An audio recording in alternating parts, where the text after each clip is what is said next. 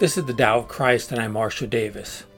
In this podcast, I explore the mystical roots of Christianity, which Jesus called the Kingdom of God, which church historian Evelyn Underhill called the Unitive Life, and which Richard Rohr calls the Universal Christ, and which I refer to as Christian non duality, unitive awareness, or union with God. This is the Tao of Christ.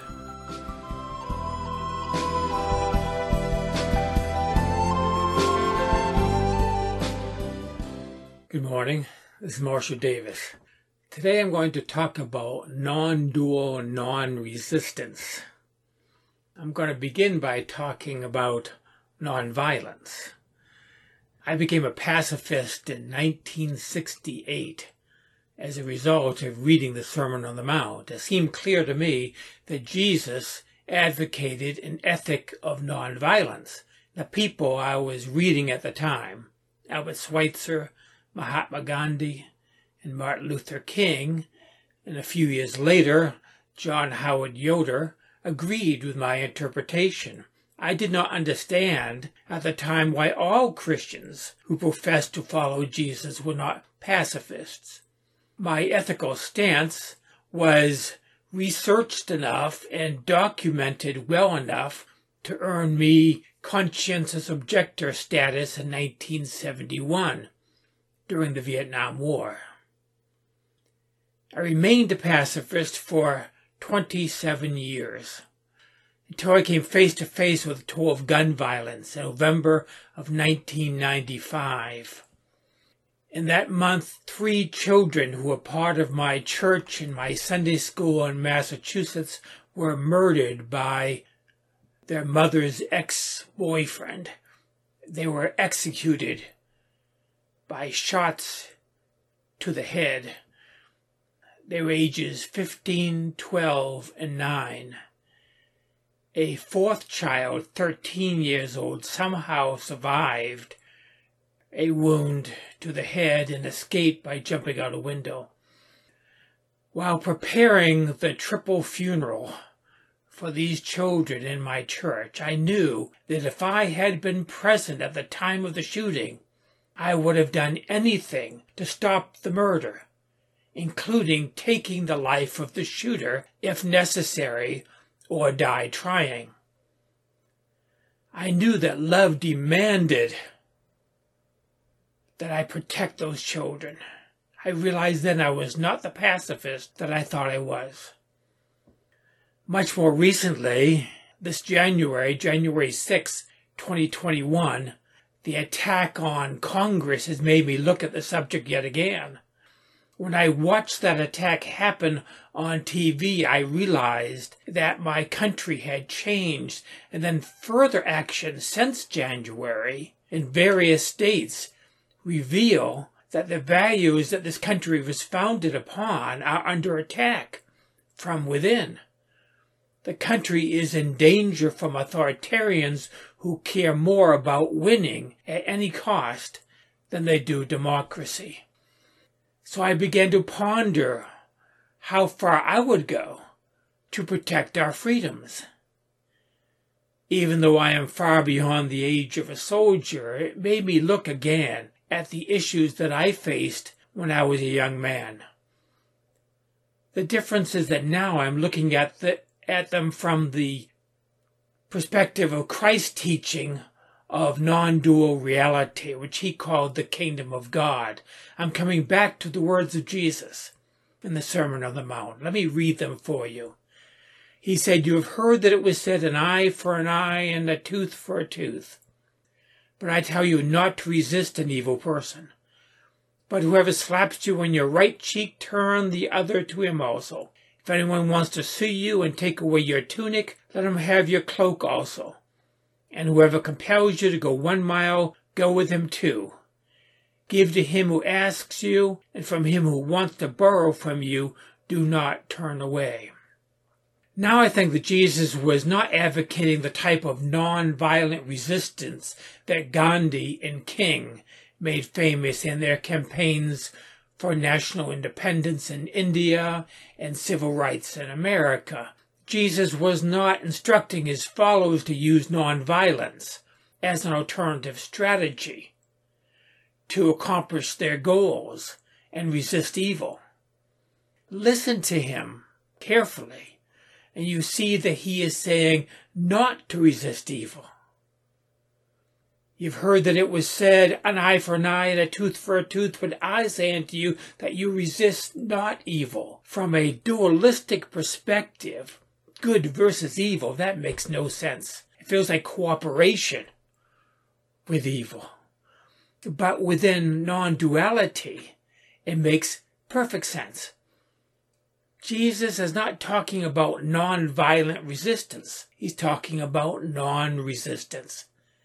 That is seen in the examples he gives. He uses the example of a person slapping you on the cheek. This is not to be understood as a violent attack. He's not describing a boxing match, but a personal insult.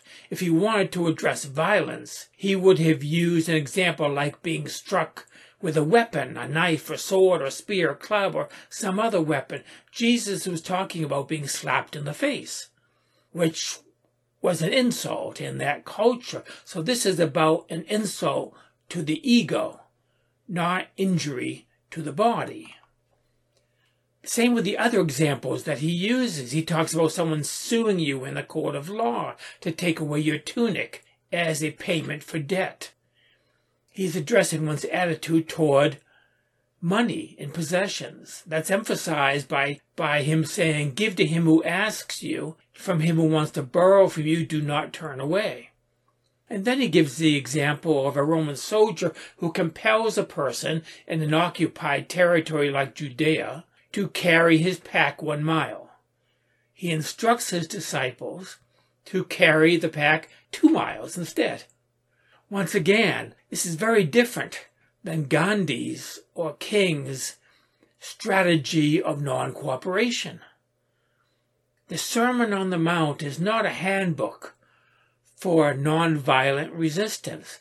It is teaching how we are to express non dual reality in our lives by non resistance. Jesus is describing how a person responds to difficult circumstances as an expression of non dual awareness. First, he is saying that we do not respond as egos, we respond as egolessness. The proverbial slap on the cheek was an insult in that culture, and it demanded a defense of one's honor. Jesus says that the person who is awake to and aware of the kingdom of God does not care about insults to ego. He's saying, let it go, let it come, and let it go. It doesn't matter. Recently, we were entertaining some people in our home. I can't identify them more than that. One of the people insulted me twice during the visit. Once again, I won't say who or how. My psychological defenses went up. I felt angry. I wanted to defend my honor and my self respect. I had the urge to retaliate, but I did not. But I was thinking about her for hours after they left, and I spoke to my wife about my feelings. I found myself thinking about it later in bed as I was trying to go to sleep. That doesn't help you go to sleep. So I decided then that I would meditate upon it in the morning so I could sleep, and I did have a good night's sleep. The next day, I meditated upon this. It became clear that my ego was bruised. It was feeling threatened and wanted to threaten in return, or at least protect myself and prevent further injury to my pride in the future. As I meditated upon the incidents, it became clear that the insults were actually a good thing, spiritually speaking. They exposed the presence and the strength and the deceitfulness of the ego so it could be dealt with. So something bad was turned to something good. Jesus' advice to turn the other cheek is a way to turn something bad to good.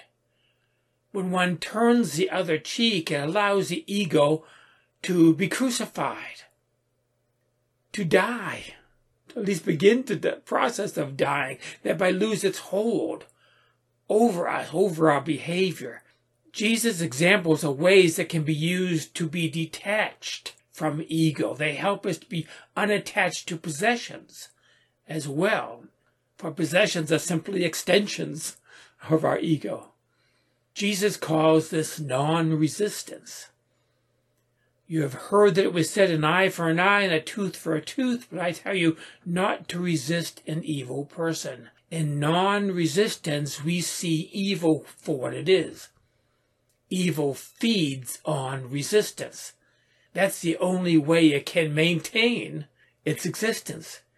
Evil prompts evil in us in the form of retaliation and revenge.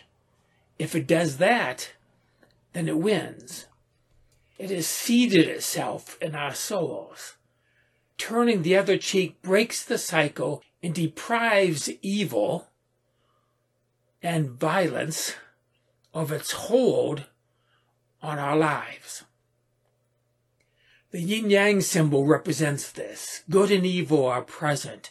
We can see good and evil either as in a battle or in a dance. Good and evil ebb and flow in a sort of cosmic dance of opposites in the yin yang. We can get caught up and sucked into that whirlpool of duality. Non-dual awareness sees that good and evil are part of a greater whole doing a dance called history and personal existence. The only way to be one with the whole is to let it flow. The opening scene of the Bhagavad Gita comes to mind and addresses the issue of nonviolence. Arjuna, the main character, is lined up on the battlefield and is about to go into battle when he notices members of his extended family among the enemy army that's lined up against him. For that reason, he is hesitant to fight and he enters into a conversation with his charioteer to resolve this moral dilemma. His chariot driver is actually the god Krishna in disguise. In the rest of the Gita, Krishna shows him the bigger picture and convinces him to fulfill his duty and to go into battle. The battle is all part of a greater story. I see the non dual one as the greater story, the bigger picture. This is the teaching of both the Bible and the Gita. Especially when you take the Bible as a whole. The pacifism of my youth was about taking sides. I saw myself on the side of the angels, of the side of good, fighting against evil. I still see good and evil in the world, but now I also see the bigger picture. We play our roles in the world, siding with good against evil, but in a selfless and egoless manner.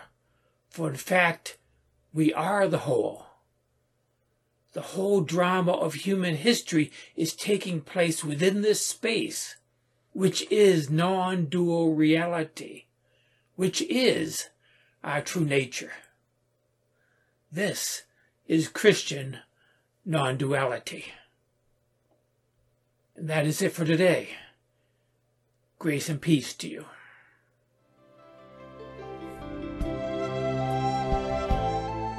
That is the Tao of Christ for today. Thank you for listening. You can access other episodes of this podcast at thedaoofchrist.com. You can also find these podcasts in video format at my YouTube channel at christiannonduality.net. My blog Spiritual Reflections can be found at marshalldavis.us.